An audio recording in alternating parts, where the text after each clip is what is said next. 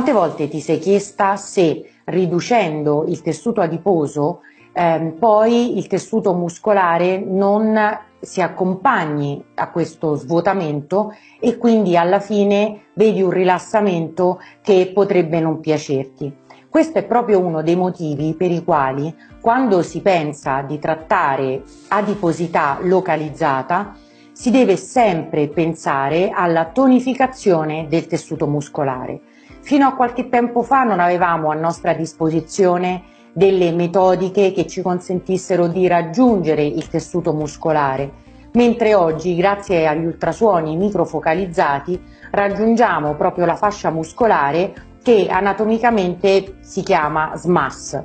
Gli ultrasuoni microfocalizzati infatti sono tra le metodiche oggi di elezione proprio per andare a tonificare il tessuto muscolare in maniera non invasiva, senza necessità di sottoporsi a dei trattamenti di lifting del tessuto e senza andare in sala operatoria. Grazie a questa metodica infatti con due, quattro sedute al massimo a distanza di un mese l'una dall'altra raggiungiamo proprio lo SMAS e quindi la fascia muscolare e questo ci consente di andare ad adattare il tessuto stesso a quello che è lo svuotamento del tessuto adiposo.